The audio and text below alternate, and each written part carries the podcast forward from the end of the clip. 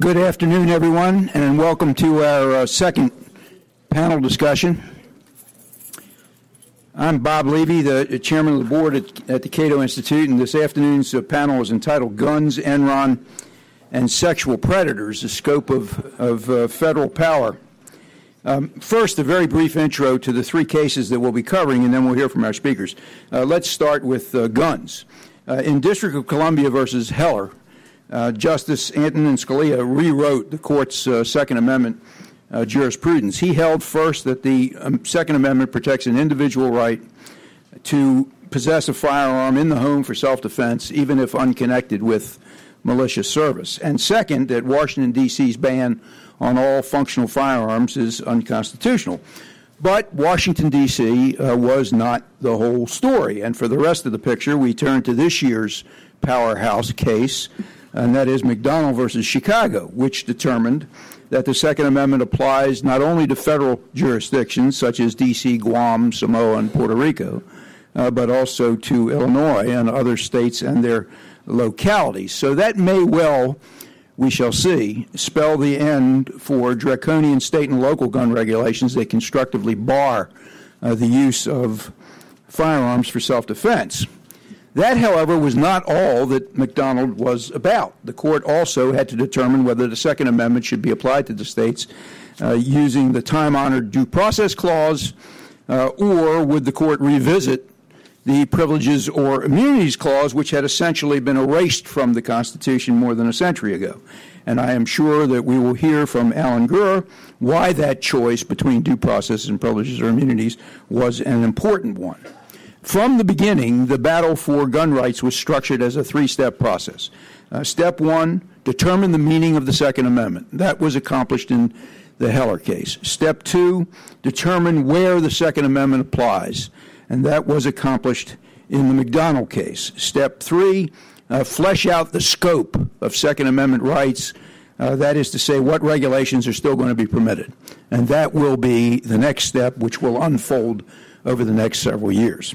Our second case is about Enron. The case is Skilling versus United States, as in Jeffrey Skilling, the former Enron executive de- uh, convicted of deceiving shareholders about Enron's uh, financial conditions. Skilling was found guilty of a variety, variety of uh, infractions, including depriving investors of his honest services the Supreme Court, however, has held that the definition of honest services in federal law was so broad that it's unconstitutionally vague, meaning that it provides inadequate notice to citizens about what conduct is legal and what conduct uh, is not.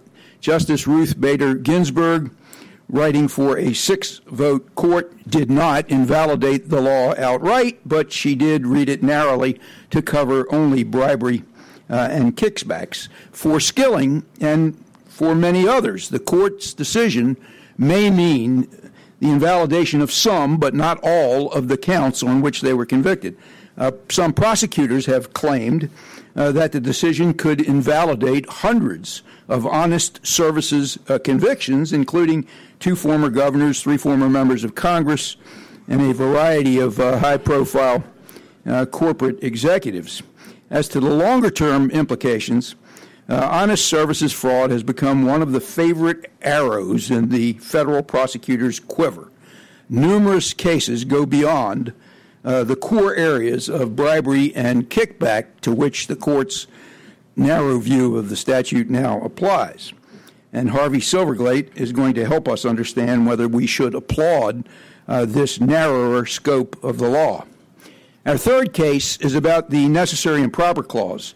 The case is United States uh, versus Comstock, and the court upheld a statute that authorized the Justice Department to civilly commit sexually dangerous persons after they had already completed uh, their federal sentences for the crime uh, at issue was perhaps the most basic constitutional question, and that is where does the Congress find its authority to enact uh, such a statute? Of course, the states exercising their general police power uh, can civilly commit dangerous people, but federal powers uh, are supposedly limited and enumerated, and they do not include a general police power. Comstock and others challenged their confinement on the ground that civil commitment exceeded Congress's enumerated powers. At the Cato Institute, we agreed, and we filed an amicus brief asking to the, Supreme Court to affirm.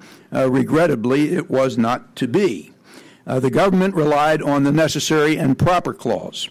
That is, quoting from the Constitution, Congress's power to make all laws which shall be necessary and proper for carrying into execution its other enumerated powers. Now, as that text suggests, the necessary and proper clause must be tied to an enumerated power. So, which of Congress's 17 other enumerated powers was carried into execution? According to Justice Breyer, uh, it was Congress's implied power, not enumerated, but implied power, to punish and imprison. Dissenting Justices Thomas and Scalia reminded the court that an implied power to imprison persons for some enumerated crimes, for example, treason, cannot be extended to a power of civil commitment for sexual predation.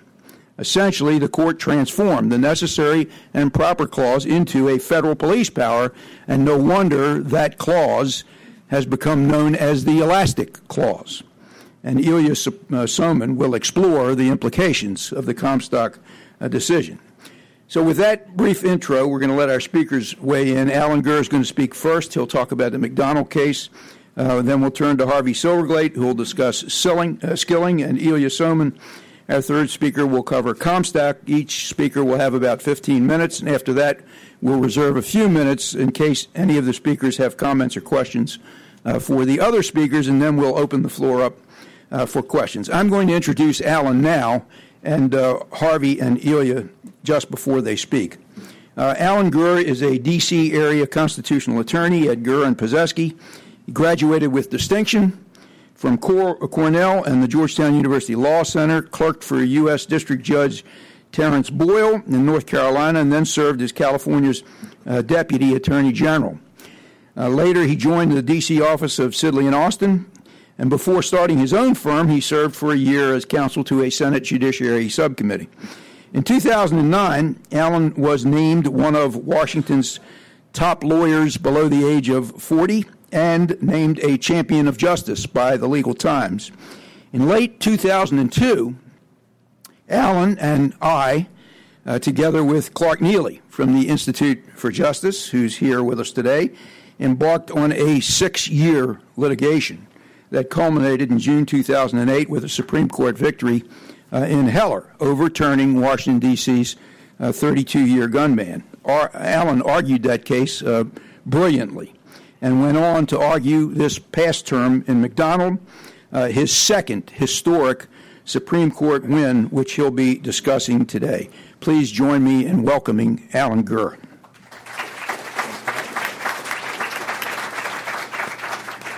Thank you, Bob, and thanks for uh, being here, everybody. I want to start by thanking my co authors, Ilya Shapiro and uh, Josh Blackman, without whom this article would uh, not have been possible, much less any good. If there's anything in this article that you like, it's uh, their fault. Uh, I will take all the uh, uh, complaints later at the reception. I also wish to thank and acknowledge Chip Mellor of the Institute for Justice. it is fair to say that without Chip's mentorship of me when I was a student, clerking at IJ, this case would not have been litigated the same way. It may not have even occurred.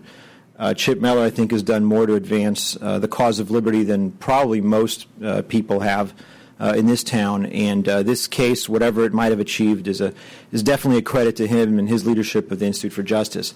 Um, having said that, if anybody is interested in learning more about the case, uh, please visit chicagoguncase.com, where you will see that there is a brief library uh, in PDF format where you can read our brief, the city's brief, all the various amicus briefs are there for your reading pleasure. It is a comprehensive source of uh, learning more about the issues in the McDonald case. Uh, now I must give you a caveat. Uh, those of you who are expecting a Second Amendment lecture today, you want to learn more about what kind of gun laws are, are going to survive and which kind of gun laws are going to fail. uh, you will be disappointed. Please tune in some other time. McDonald is really all about the 14th Amendment and how rights are transmitted against uh, state and local governments. Uh, we really learned very little about the content of the Second Amendment in McDonald. I'll just give you a very brief summation and then go on to the meat of the case. The first thing we learned, of course, there were five justices who told us that the Second Amendment secures a fundamental right, and with fundamental uh, right language, of course, under the familiar rubric of the Supreme Court, uh, we are going to get strict scrutiny for the Second Amendment. A lot of people are in denial about that. Uh, they don't like it. They can't believe it. Uh, too bad the Supreme Court has ruled, and I'm sure that when the case uh, returns before the Supreme Court on a standard of scrutiny, if Heller, if uh, McDonald is faithfully applied, that's what we're going to get.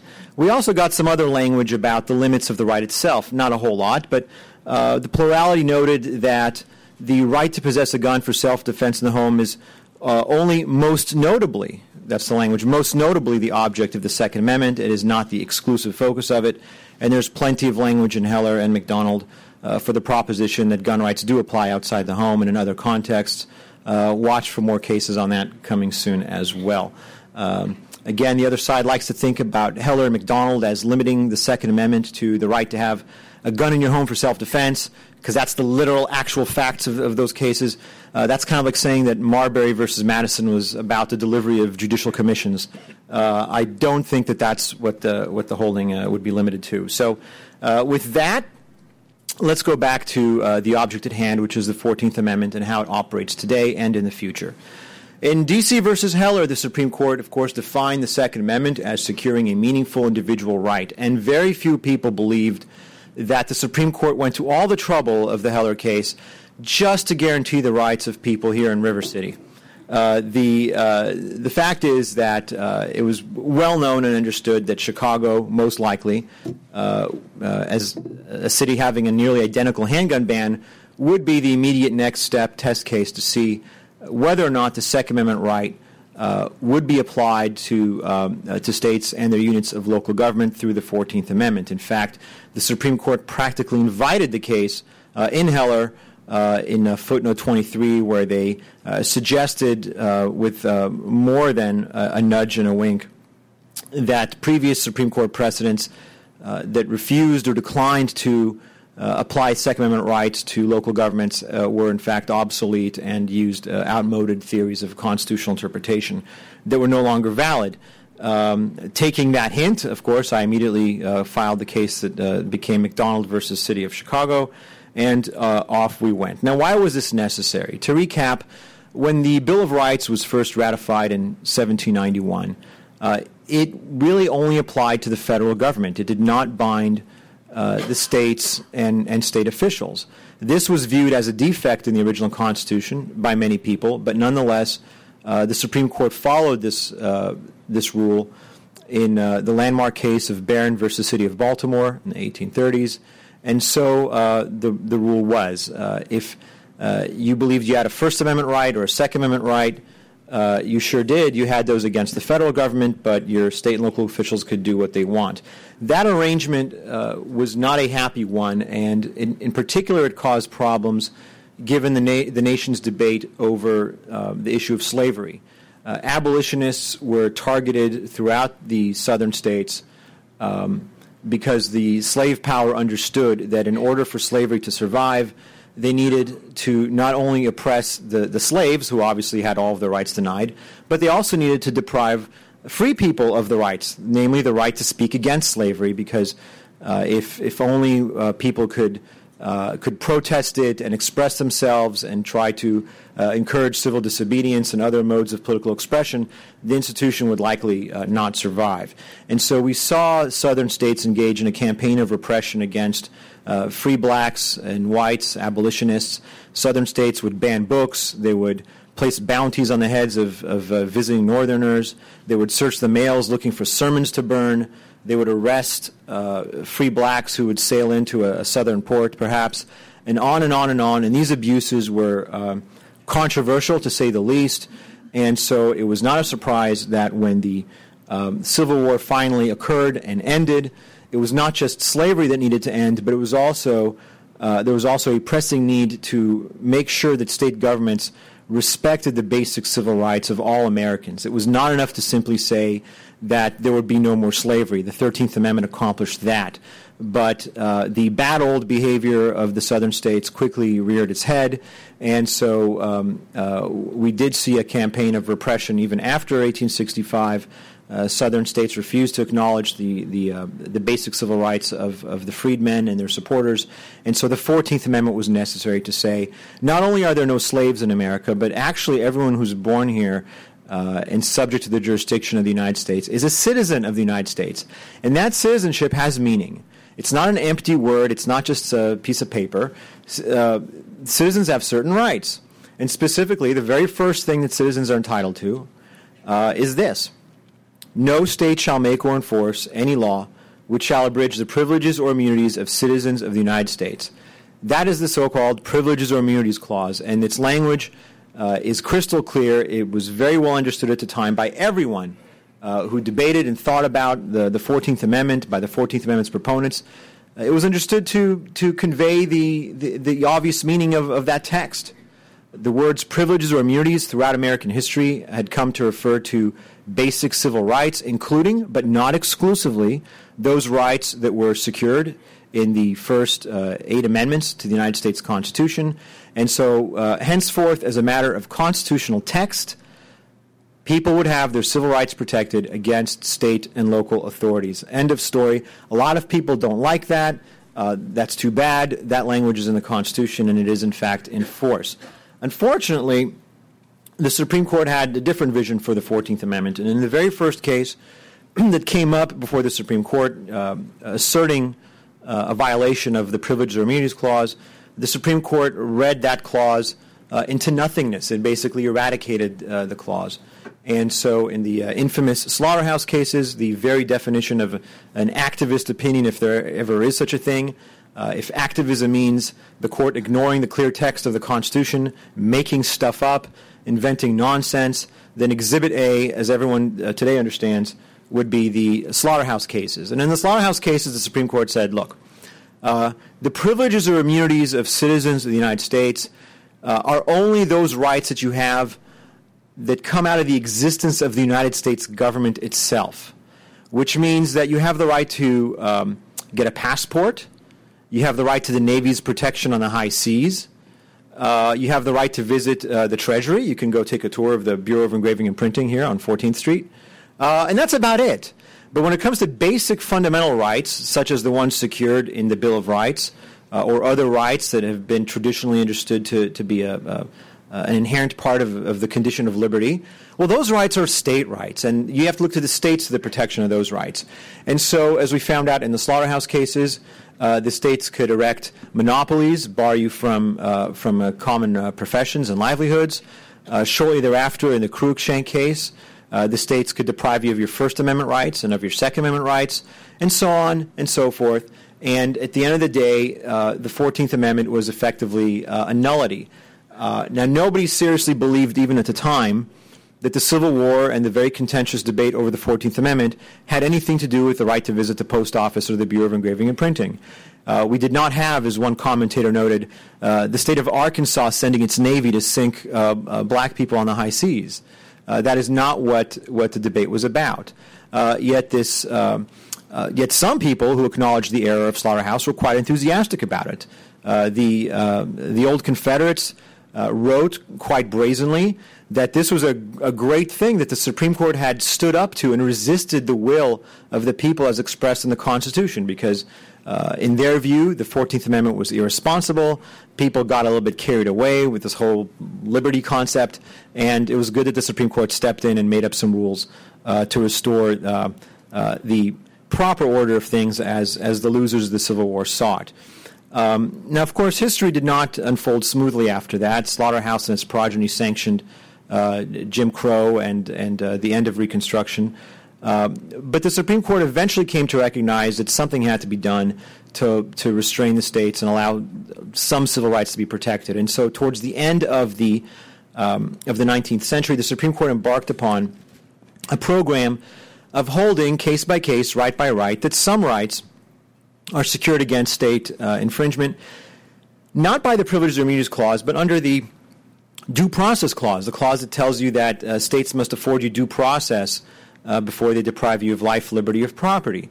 And that the idea is that due process has certain substantive components. That is, uh, because you're entitled to due process of law, uh, the law cannot reach into certain areas uh, that are impermissible. Now, this concept is actually uh, an old concept. It's not completely made up. It goes back to the Magna Carta um, and, and, other uh, uh, legal concepts, but it was not within the popular understanding of the people who ratified the 14th Amendment.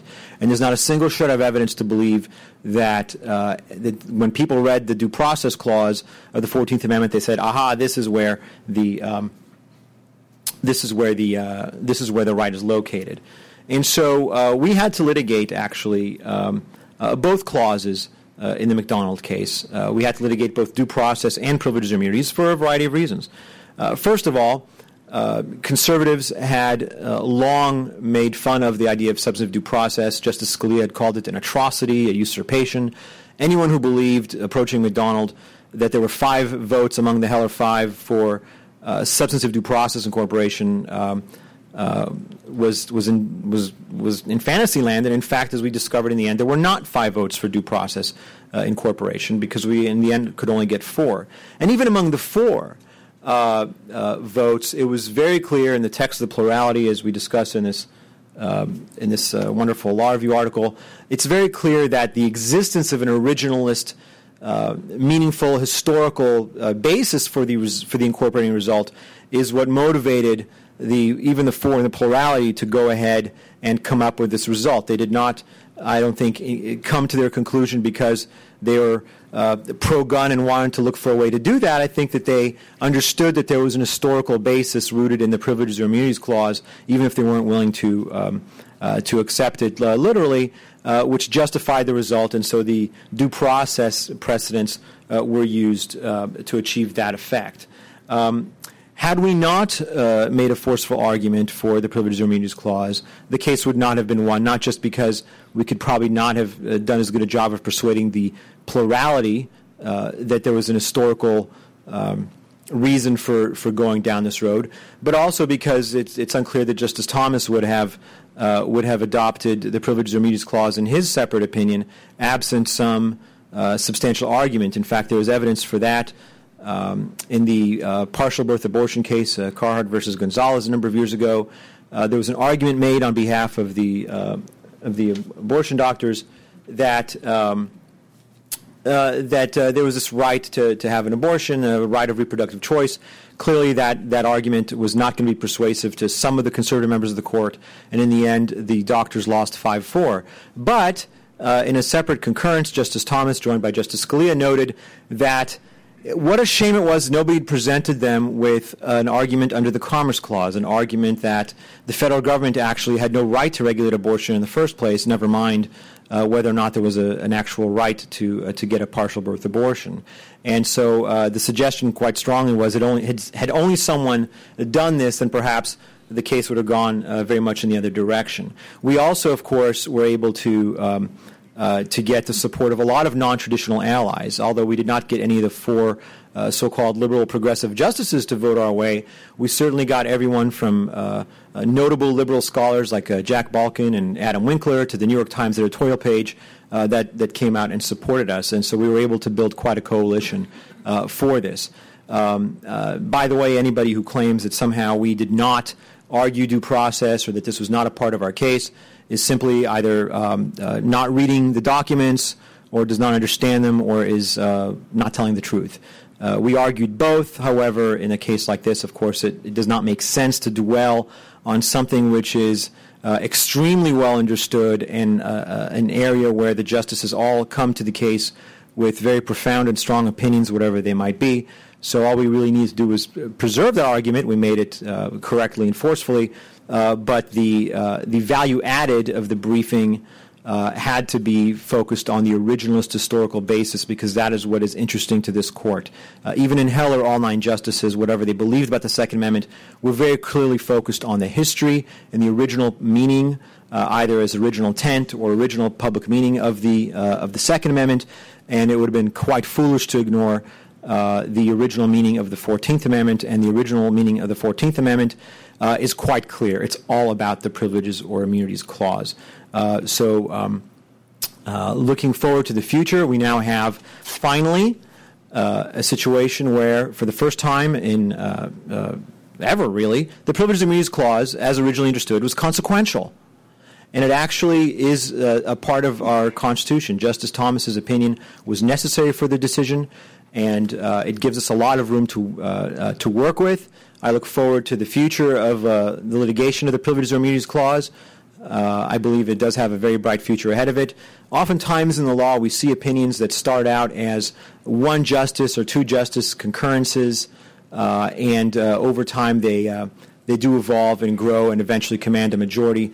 we've cited a number of those types of cases in our in our um, article, and I do look forward to the day that McDonald can be cited as another example of that. Thank you very much.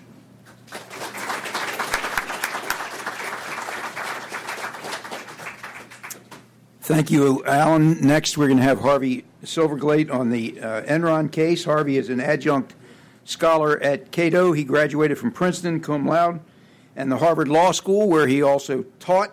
Um, he's now counsel at Boston's Zalkind, Rodriguez, Lunt, and Duncan, where he specializes in criminal defense, civil liberties, uh, academic freedom, and student rights. He's a longtime ACLU uh, member and a board member of the Massachusetts affiliate of the ACLU. Harvey was a civil liberties columnist for the National Law Journal uh, and writes as well for Forbes.com uh. His articles have appeared in the Harvard Law Review, uh, the New York Times uh, Book Review, the Wall Street Journal, and publications uh, just too numerous to mention. In 1998, Harvey and Alan Kors uh, co authored The Shadow University The Betrayal of Liberty on America's Campuses. He and Alan also co founded FIRE, F I R E, the Foundation for Individual Rights in Education, a terrific uh, organization which I urge you to support uh, dedicated to academic freedom, due process, free speech uh, on college campuses.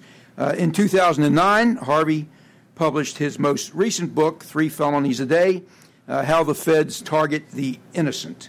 Please extend a warm welcome to Harvey Silverglate.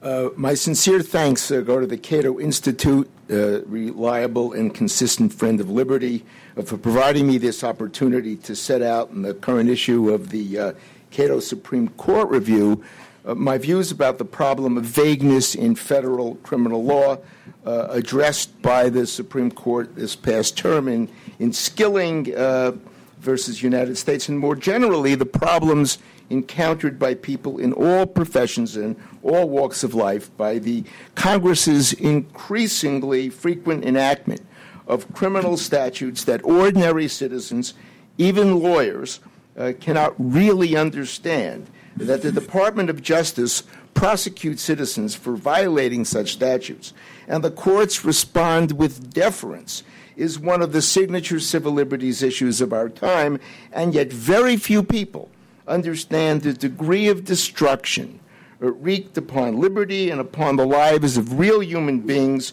our fellow citizens, and even occasionally us, uh, by this phenomenon. I recognized it for the first time in the mid 1980s in my criminal defense uh, law practice in Boston, and it got worse and worse. And as it got worse and worse and more and more dangerous, I started to keep notes. The result was my 2009 book, Three Felonies a Day How the Feds Target the Innocent, as well as a related chapter that I contributed to Tim Lynch's Cato published book, In the Name of Justice, also published in 2009. And now I've had the opportunity with my co author, Monica Shaw, to bring these observations and experiences to bear in trying to understand the federal deprivation of honest services statute and its application in three cases actually decided together in the last term Skilling, Black, and Weyhrauch. Uh, when the High Court granted certiorari in all three cases, it was assumed that a major pronouncement was in store. The pronouncement, it turned out, was less than major, albeit it was somewhat more than a mere whimper. In Skilling, the court declared as unconstitutionally vague the amended federal mail fraud statute, under which the Department of Justice charged that Skilling, a longtime officer of the now defunct and infamous Enron Corporation, sought to, quote, deprive Enron and its shareholders of the intangible right of his honest services, close quote. The majority concluded that the deprivation of honest services was in itself a phrase so boundless that it violated the Fifth Amendment due process clause, which requires that a criminal statute be sufficiently clear so that a person of common understanding recognizes what is expected of him and what conduct is prohibited. The court was clearly right in throwing out Skilling's conviction. Just think about what this country would be if federal prosecutors could indict you, convict you, and put you in prison because you performed the services that you owed to someone in a dishonest manner. The concept of honesty is, of course, in the eye of the beholder. It's rather like a criminal statute that would prohibit being bad. A five year old likely understands, or at least learns eventually, what his or his or, or her parents mean when the child is punished for being bad. But the relationship between government and citizen and the expectations and demands by the government uh, as to how the citizen will behave, where the former has the power to imprison the latter for life, must be somewhat more formal more clearly specified. The instructions by the government are more complex, usually less intuitive than those of the parent to the child, and the consequences of misjudgment by the citizen are infinitely more severe. After all, children know, even after being admonished, that the parent really loves them and has ultimately benign intentions. The citizen, alas, has no such realistic expectation, as many of my clients have learned at great personal cost. Now, I've been talking here about the problem of vagueness in federal criminal statutes uh, in rather simple and unscholarly terms. These are the terms that make sense to me and to most of my clients. I've been writing about my legal practice experiences virtually since the day I began to try criminal and civil liberties cases in 1967, and I normally approach legal conundrums from the vantage point of the practitioner rather than the scholar. If the truth be known, the notion that criminal statutes must give adequate notice of what the government expects and where the line is drawn is not essentially a scholarly concept, not essentially a legal one. It's hardly esoteric. It is to a substantial degree common sense. You tell me what you want me to do or not do, the citizen tells the government and you can punish me for disobedience only if your instructions were comprehensible. You don't need a law degree to understand this concept. In Skilling, the High Court thought, thought it solved the problem by rewriting the Honest Services Statute. It's true, admitted the majority, that no one really can say what deprivation of honest services encompasses. But rather than throw out the statute entirely, the majority proceeded to do what we are told courts are not supposed to do. It rewrote the statute. Henceforth, proclaimed Justice Ginsburg for the majority, deprivation of honest services will cover only schemes that involve bribery and kickbacks. Surely we all know what that covers. This is legislative redrafting, and it's not a court's role, Justice Scalia wrote in his concurring opinion, concurring, of course, because he agreed with the result, though not the reasoning of the majority's reversal of Skilling's honest services conviction. Scalia concluded that the statute, even as rewritten by the majority, still failed to answer the fundamental underlying question as to what the statute means and prohibits. And it failed to deal with quote, the character of the fiduciary capacity to which the bribery and kickback restriction applies, close quote. In other words, Justice Scalia was asking, what is the nature of the relationship between the defendant and his victimized party that will trigger the honest services duty? And how does this play out in real life? How is this duty played out in the corporate world or in public affairs? The bottom line, intoned Justice Scalia for himself and Justices Thomas and Kennedy, is that we still don't know how much, much about what the narrowed, improved honest services statute outlaws. In particular, we don't know much about the intersection of the newly narrowed honest services statute and state criminal laws, which purport to define these relationships in considerable more detail and with a quite lengthy history of interpretation and enforcement. And here it is, I think, that Justice Scalia touches upon the most dangerous and destructive aspect of the federal deprivation of honest services doctrine, even as newly narrowed or rewritten, as Justice Scalia would have it it remains unlikely that, for example, a citizen engaging in conduct that appears to be lawful under state law in his geographic jurisdiction is protected against a federal honest services prosecution. It is unlikely that a political figure toeing the line under state and municipal ethics laws is thereby immune to a federal honest services prosecution. Let me give you a quite current example. United States Attorney Patrick Fitzgerald in Chicago announced the indictment of Rod Blagojevich in a press conference held shortly after the unseemly early morning arrest of what was at the time a sitting governor. Representatives of the major news media flocked around the prosecutor and seemed to lap up without the slightest critical examination of what he was dishing out. Fitzgerald explained to the gathered reporters that he and his team saw fit to make the arrest prior to what would have been the sensational culmination of the alleged conspiracy of Blagojevich to, quote, sell, close quote, the Senate seat recently vacated by Barack Obama when the latter won the presidency. That charge was based on snippets of eavesdrop and wiretap tapes in which the governor was trying to figure out to whom the seat should go so as to result, at least in part, on some political advantage to the governor himself. Unseemly, perhaps, but not an unusual thinking process for politicians.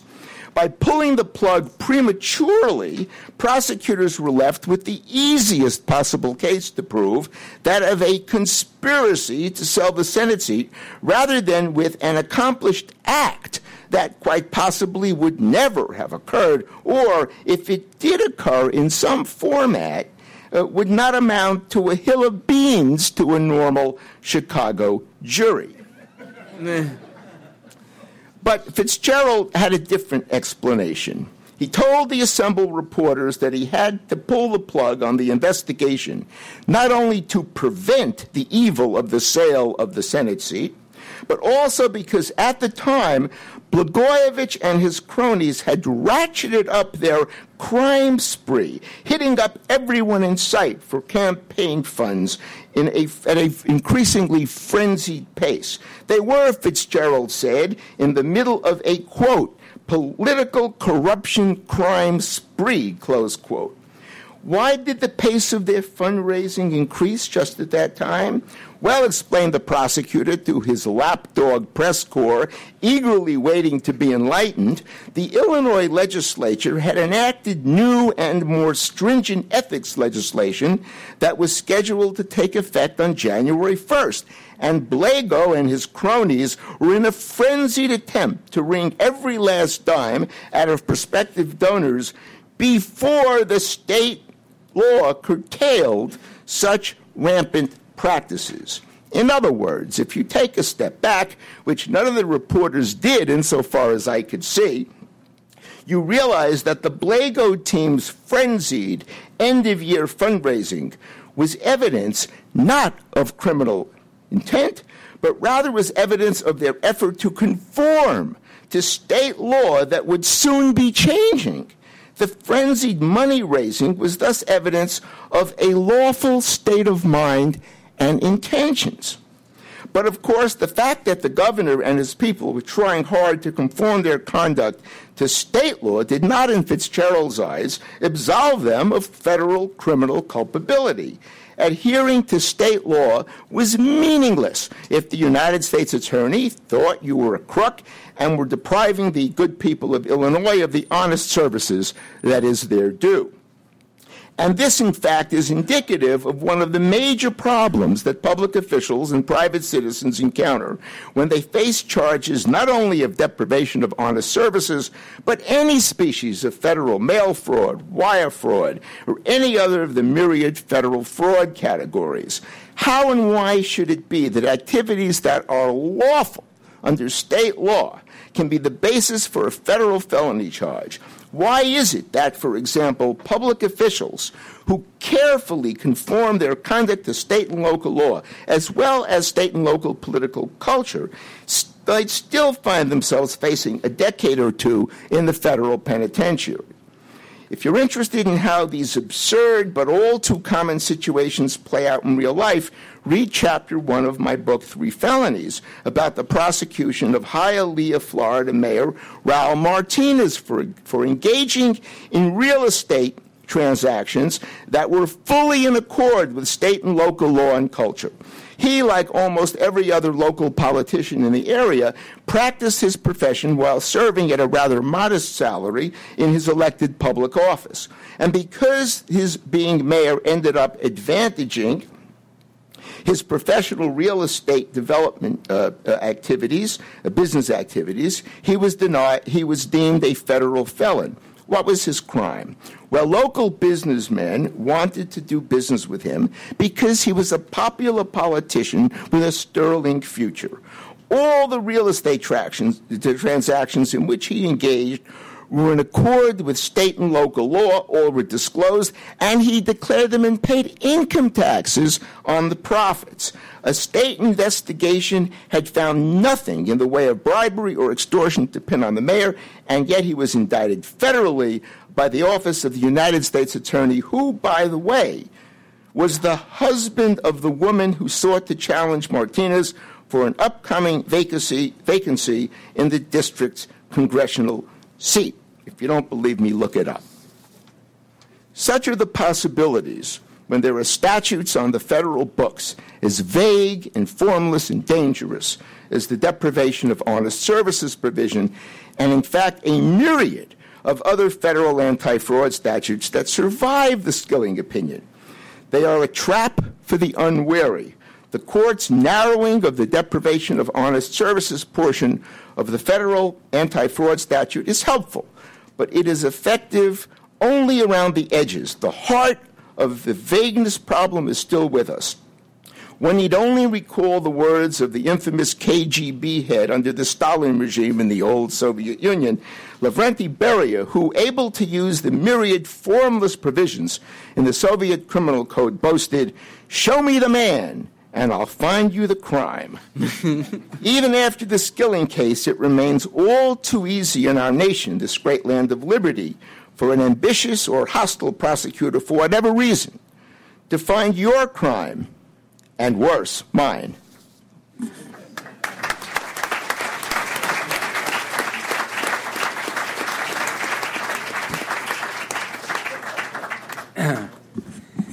Thank you, Harvey. And now Ilya Somin on the uh, Comstock case. Ilya is the associate professor um, at my illustrious alma mater, the George Mason Law School.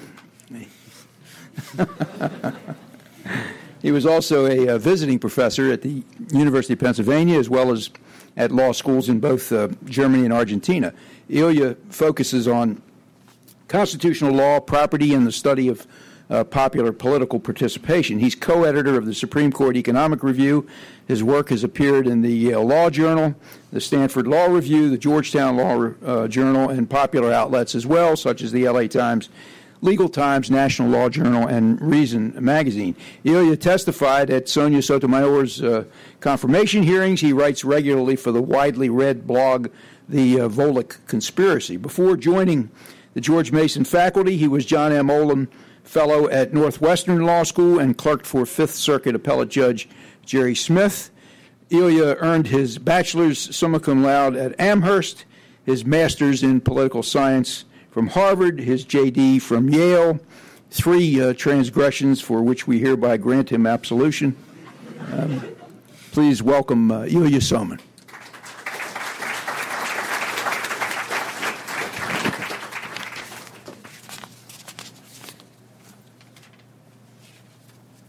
Uh, I'd like to thank Cato for organizing this event and for particularly giving me an opportunity to be on a panel that involves guns, sex, and corruption. Uh, I don't often have that chance, uh, and uh, it falls to me to do the sex part of our program, although sadly there won't be all that much material of actual prurient interest. Uh, however, I will attempt to entertain the audience as best as I can uh, to the extent possible.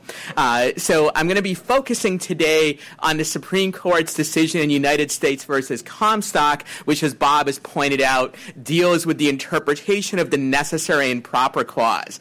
Debates about the meaning of the necessary and proper clause uh, go back over 200 years uh, in American history, but in more recent years, very few Supreme Court decisions have actually turned on the necessary and proper clause, in part because the court has interpreted Congress's other powers so broadly uh, that usually there was no need to resort to a necessary and proper clause to try to rationalize what the federal government was trying to do.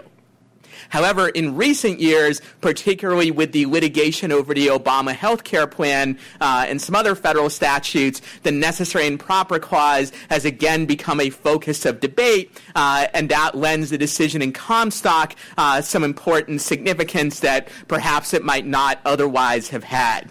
Uh, as Bob says, the necessary and proper clause gives Congress the power to, quote, make all laws which shall be necessary and proper for carrying into execution the foregoing powers and all other powers vested by this Constitution in the government of the United States. In other words, in plain English, or at least plainer English, uh, what the clause means is that it's not a freestanding independent grant of power, rather, it's a grant of power to do things which execute or implement other powers granted to Congress somewhere else in the Constitution. Uh, and in Comstock, uh, the case at issue was Section 4248 of the Adam Walsh Act, uh, a recent piece of legislation passed to try to combat sexual predators. And what Section 4248 said is that when you have federal prisoners who have already completed their sentences for whatever crimes they might have committed, the federal government can continue to detain them even after they've completed their sentences if it can show that they're, quote, sexually dangerous persons. And even if, by the way, their original crime had nothing to do with sex in any way, shape, or form, uh, and indeed there are actually very few uh, persons convicted of sex crimes that are actually in federal prison because most sex crimes uh, are exclusively based on state law. So, uh, I went, in my presentation, I'll start off by briefly summarizing the case and the Supreme Court's reasoning, uh, and then I will go on to criticize what I think are some serious flaws in that reasoning, and finally, I'll briefly consider the implications of Comstock uh, for future litigation, especially for the healthcare litigation, which is now currently ongoing.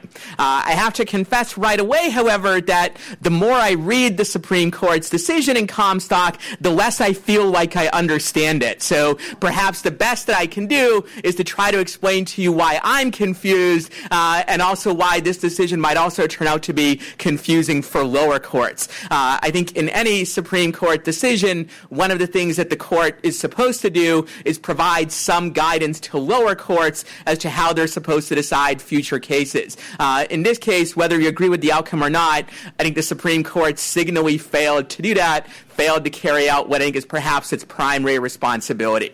Uh, so, uh, as I said before, Section 4248 uh, gives Congress, uh, or rather gives the federal authorities, the power to continue to detain prisoners who have already completed their sentences if they can show that they're somehow sexually dangerous. Uh, and Mr. Comstock and four other individuals were among the prisoners that the federal government sought to detain under Section 4248. And they argued that this act uh, was, in fact, beyond Congress's powers under Article 1 of the Constitution. Uh, this was the only argument that really they could put forward because the Supreme Court had already ruled in previous cases that this sort of detention is permissible so far as the 14th Amendment due process clause uh, is concerned. Uh, now, the Court of Appeals actually ruled in favor of the detained individuals and struck down the law, but the Supreme Court reversed in a 7 to 2 vote. Now, it's noteworthy that the Supreme Court's decision is based solely under the necessary and proper clause, despite the fact that recent Supreme Court decisions under the Commerce Clause interpreted the Commerce Clause broadly enough uh, that perhaps you could fit it in under uh, that grant of power to Congress. Perhaps they did that because Solicitor General, then Solicitor General Elena Kagan, uh, made an interesting strategic decision in her brief to the court and decided to focus solely on the necessary and proper clause, even though when the case was litigated the lower courts, uh, the government had actually relied on the Commerce Clause as well. Uh, so the court argued in its central point in their reasoning was that this sort of detention is permissible because it stems from, quote, Congress's power to act as a custodian uh, of the federal penal system and to give federal authorities uh, the power to carry out these custodial responsibilities. They also said that necessary and proper clause cases should be uh, analyzed under the so-called rational basis test. That is, if something that is done under the necessary and proper clause is somehow, quote, rationally related to one of Congress's other federal powers, uh, then it's permissible and constitutional. Now, as those of you who are lawyers now, who are lawyers know, uh, when the Supreme Court uses the words rational basis, they don't mean what normal people mean when they say rational. That is something that has some actual reasonable justification. Rather, they mean something like that it's rational in the sense that it's an argument that a person who's not completely moronic and stupid could potentially believe in some way. So, so far, under this part of the opinion, it looks like uh, the uh, argument is that the necessary proper clause is nearly a blank check to Congress to do whatever uh, they might think might be reasonable to do. Uh, however, the court then goes on to the part which uh, at least makes me confused and perhaps other people as well, and they say there are actually five factors which determined the outcome in this case, all five of which uh, supported the the government. One is the breadth of the necessary and proper clause. Second, the long history of federal involvement in this area. Third, the sound reasons for the government's policy.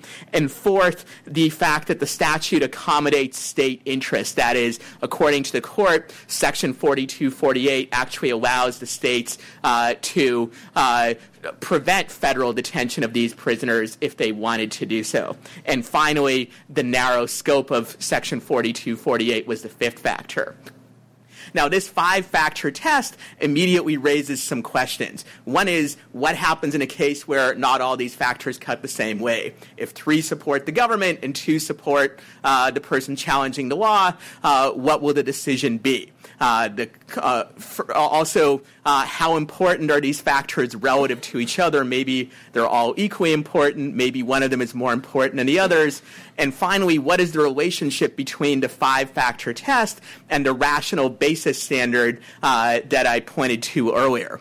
All of these questions, as Justice Thomas points out in his dissent, go completely unanswered in the majority opinion. Does you can see why I feel confused. We don't really know what this five factor test actually means uh, and what implications it has uh, for future cases.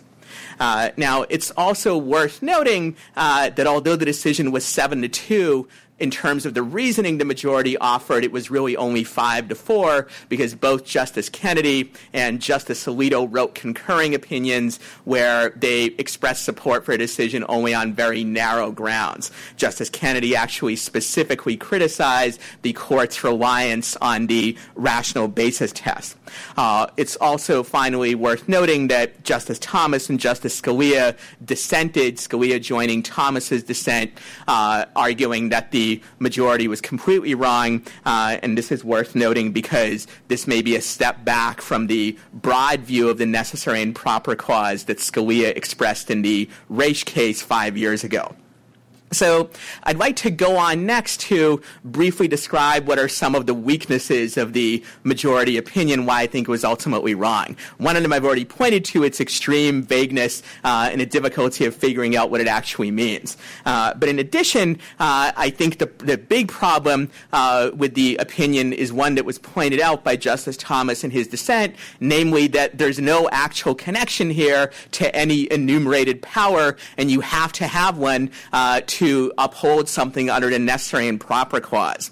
The court did try to connect this to Congress's power to operate a penal system. However, the power to operate a penal system is not, in fact, itself one of Congress's enumerated powers. Rather, Congress has that authority only insofar as it is useful in e- implementing or executing one of its other powers. So, presumably, whatever power rationalizes the law for uh, which which people are imprisoned if they violate that law. The problem in this case, of course, is that these individuals have already served whatever time they accrued for violating the initially presumably constitutional uh, federal criminal law. So you can't connect it up to whatever law or whatever power justified uh, their imprisonment in the first place.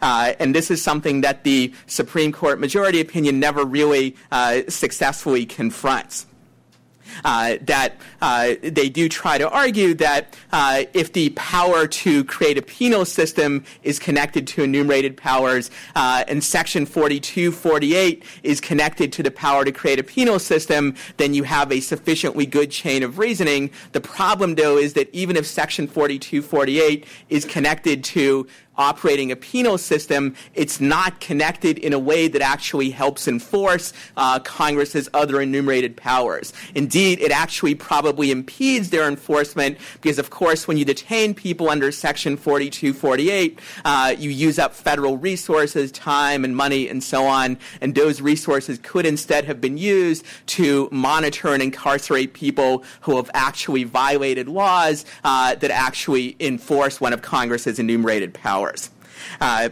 so, uh, therefore, the reasoning here is unpersuasive. Uh, now, I also suggest uh, in my article that a second major weakness uh, in the court's reasoning uh, is that the it renders many of the rest of Congress's enumerated powers redundant. Uh, so, for instance, if anything that is in some way remotely connected to one of Congress's enumerated powers can then be justified uh, under the necessary and proper clause, even if it does not actually uh, advance the enforcement of that enumerated power, uh, then we don't really need the list of 17 other powers. We just need one power, such as the Commerce Clause, uh, and then anything which in some way is remotely connected to commerce uh, would be sufficient. The court also tries to rationalize its decisions based on precedent. Uh, I'm not going to go into that in detail here, but suffice to say that none of the precedents they cite are actually uh, even close to being similar to this case. Lastly, in my final couple of minutes, I'd like to briefly talk about the implications of this case uh, for future cases, uh, particularly the healthcare litigation, which is currently ongoing, where some 22 states and a number of private organizations have challenged the constitutionality of the healthcare legislation, especially the so-called individual mandate, uh, which says that most, if not all, Americans must purchase health insurance, private health insurance, by 2014. Uh, now, the government has already cited the Comstock case in its briefs in these uh, in this litigation to try to suggest that the, the Comstock shows that their position is justified under a necessary and proper clause, and that may turn out to be the case, but there's a potential problem, and that is the five-part test. Uh, I would argue that at least three out of the five points in the five-part test uh, are ones that the uh, individual mandate does not actually meet. So, first, uh, the long history of federal involvement, there is not actually a previous federal statute that requires people to buy uh, some kind of commercial good that they don't want to have. Secondly, there's no accommodation of state interests similar to in Section 4248. There's no way that states can opt out out of the individual mandate. And third, whatever else you can say about the individual mandate, it's not narrow in scope. To the contrary, it compels millions of people uh, to purchase products that they may not want throughout the United States. In addition, Comstock does not address an important part of the necessary and proper clause that will be at issue in the healthcare litigation, and that is the definition of the word proper. It's not enough that a statute is necessary to be upheld under the clause, it must be proper as well, and there's a strong case that the individual mandate is not proper because of the way it, it uh, undermines the structure of the federal system. Uh, I would also add that uh, it's not at all clear that the coalition of five justices that joined the majority opinion in Comstock uh, will actually hold in future cases. In particular, it's interesting that Chief Justice Roberts was the only one of the five conservative justices who joined that group, and I'm not sure that he will interpret this five part test in the same way that the four most liberal justices are likely to do so. So, in conclusion, uh, I think Comstock is a badly reasoned decision and also an extremely confusing one. Uh, and what it means for the future, only time will tell. Uh, well, one certain thing is that we are going to see more litigation over this issue, and that this is not the end of the debate over the meaning of the necessary and proper clause. Thank you.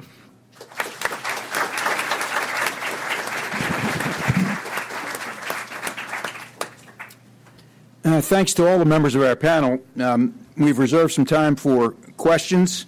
Uh, please wait until the microphone is brought to you and then identify yourself by name and affiliation and tell us to whom your question is addressed. Please keep your questions short, no speeches, so we can accommodate as many questions as possible. And if we run short on time, uh, we may have to dispense with the answers.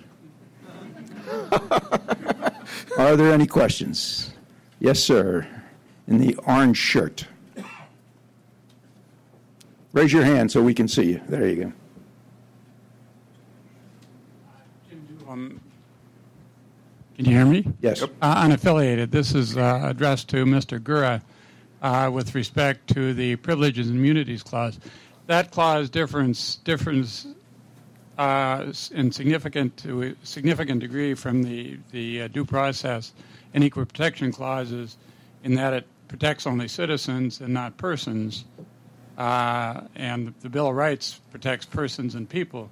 So the citizen is is specifically defined in the Fourteenth Amendment as being limited to uh, either naturalized or, or American born citizens. So it would exclude corporations, it would exclude uh, any uh, non citizen who is here either legally or, or, illegally.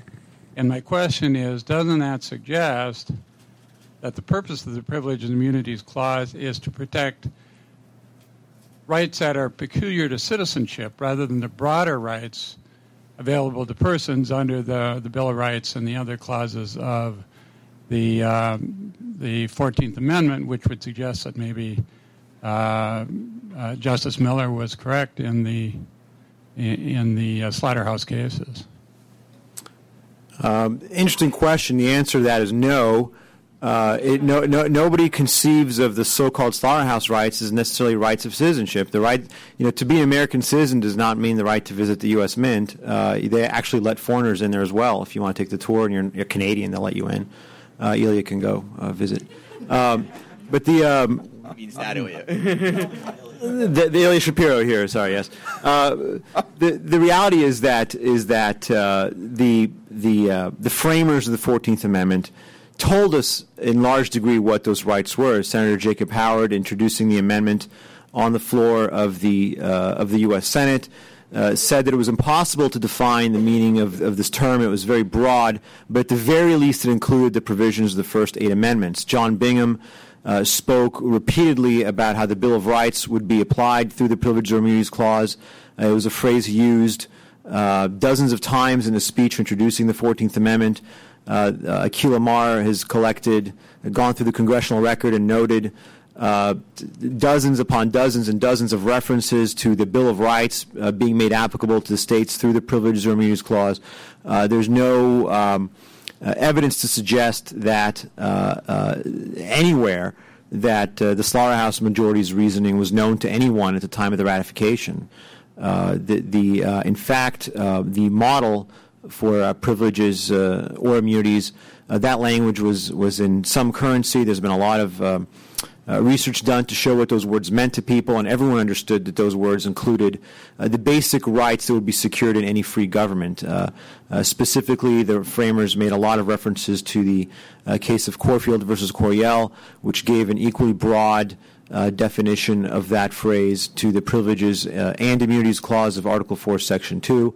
They were very careful to select that language because of that, and, and so it's um, you know, the, the, historical way of the evidence is uniform. Uh, now, as far as whether uh, um, a privilege or immunities theory bars uh, um, Shapiro from, from having a certain Bill of Rights protections, the answer is no, it does not. Not only is there no uh, original evidence for the idea that non citizens would be excluded, uh, the fact is that the other parts of the 14th Amendment, namely the Equal Protection Clause and Due Process Clause, uh, would suggest that uh, so long as the state needs to respect certain basic rights of citizens, it then cannot deprive other persons of the equal protection of the law. And the Supreme Court has held that alienage classifications are subject to strict scrutiny. Uh, there's also the problem of uh, the federal immigration power preempting uh, states' abilities to make laws directed at, uh, at non-citizens specifically. So uh, obviously there, there, was some concern that this theory would deprive non-citizens of the um, of their basic rights, but uh, that's not the structure of the Fourteenth Amendment. Kurt.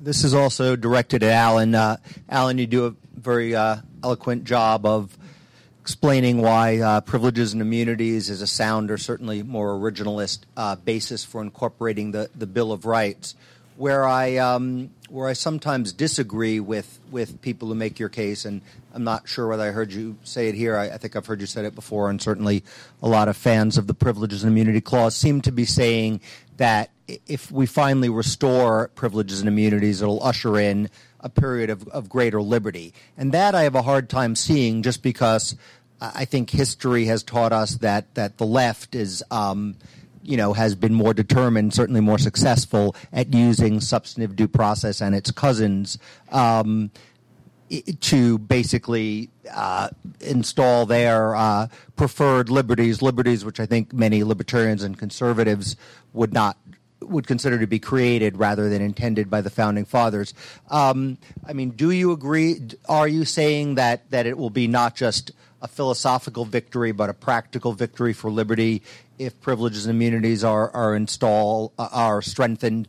And you know if so why given the the previous history? I mean clearly my fear is that the left will do with privileges and immunities what they've already done with substantive due process well, it will be a practical victory for liberty. It will be a, a, vast victory for liberty because the text of the Constitution, the way it was originally understood by the people who framed it, guarantees us a vast array of unenumerated rights that protect a broad range of conduct that goes well beyond the literal text of the first eight amendments.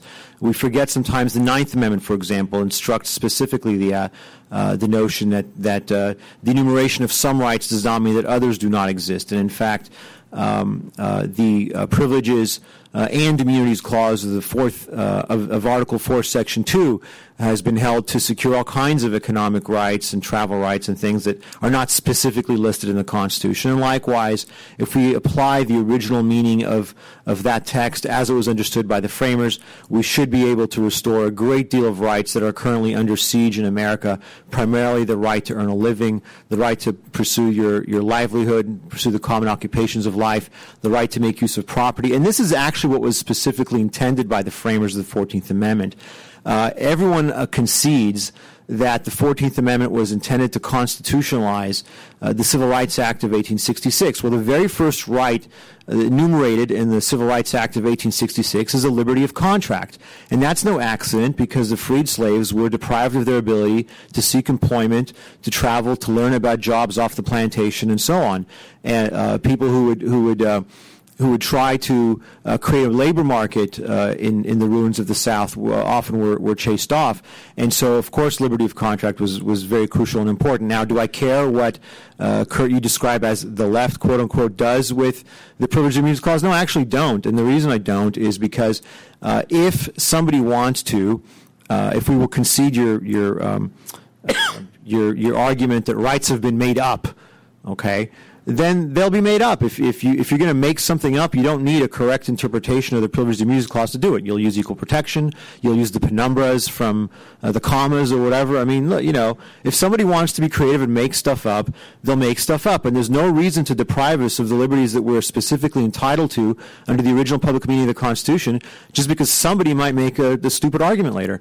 Uh, we'll deal with those arguments later. If they're, if they're stupid, they should be rejected. But uh, right now, we need to enforce the Constitution as written, and it does guarantee us uh, uh, what, uh, what what Randy Barnett, for example, has called a, a, presumption of liberty. This is a free country, and it's not that everything is forbidden which is not permitted. It's quite the other way around. Uh, our governments are, are those of, uh, of specifically enumerated powers, and those should be uh, in a free country read narrowly and specifically. And concepts of liberty and freedom must be read broadly. And the framers understood that. They understood that in the Fourteenth Amendment. We have time for one quick question, not for Alan Gura. Not for me. In the second row here.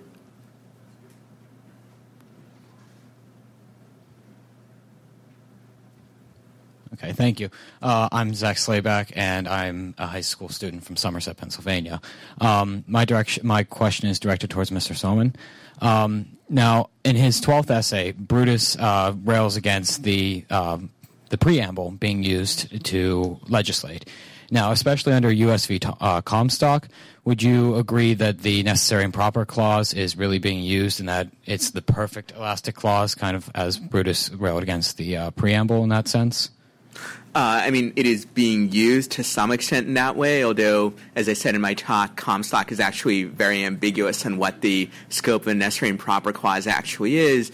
Uh, to be honest, uh, if I had the Constitution to draft over again, I would not include the necessary and proper clause. Uh, I think that anything that is truly necessary probably would be read into the other enumerated powers a practical matter and stuff that is truly necessary, I probably wouldn't want government to do. Uh, however, that said, although necessary and proper clause is not something that I would have put in the Constitution, I don't think the clause as written actually comes anywhere close to being completely elastic in the way that uh, some of the anti-federalists like Brutus suggested, because as I said, uh, it does require a a connection to one of the other enumerated powers, and b uh, the measure has to be both necessary necessary and proper. Uh, and so I think those are important constraints. One's, by the way, that Chief Justice John Marshall recognized uh, in his famous Supreme Court decision in McCulloch versus Maryland, where he actually specifically enumerated three or four important limitations in the scope of the necessary and proper clause, ones that I discuss uh, actually in my article.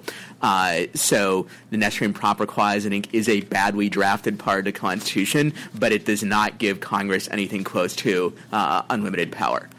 I'm sorry that we are out of time. Uh, next on the agenda, starting immediately without a break, is our third panel entitled Mutual Funds, Sarbanes Oxley, and the NFL Getting Down to Business.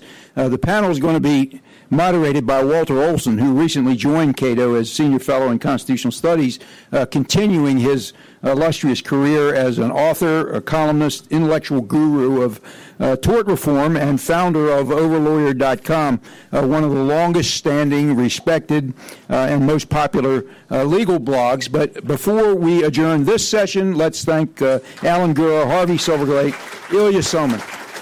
Thank you.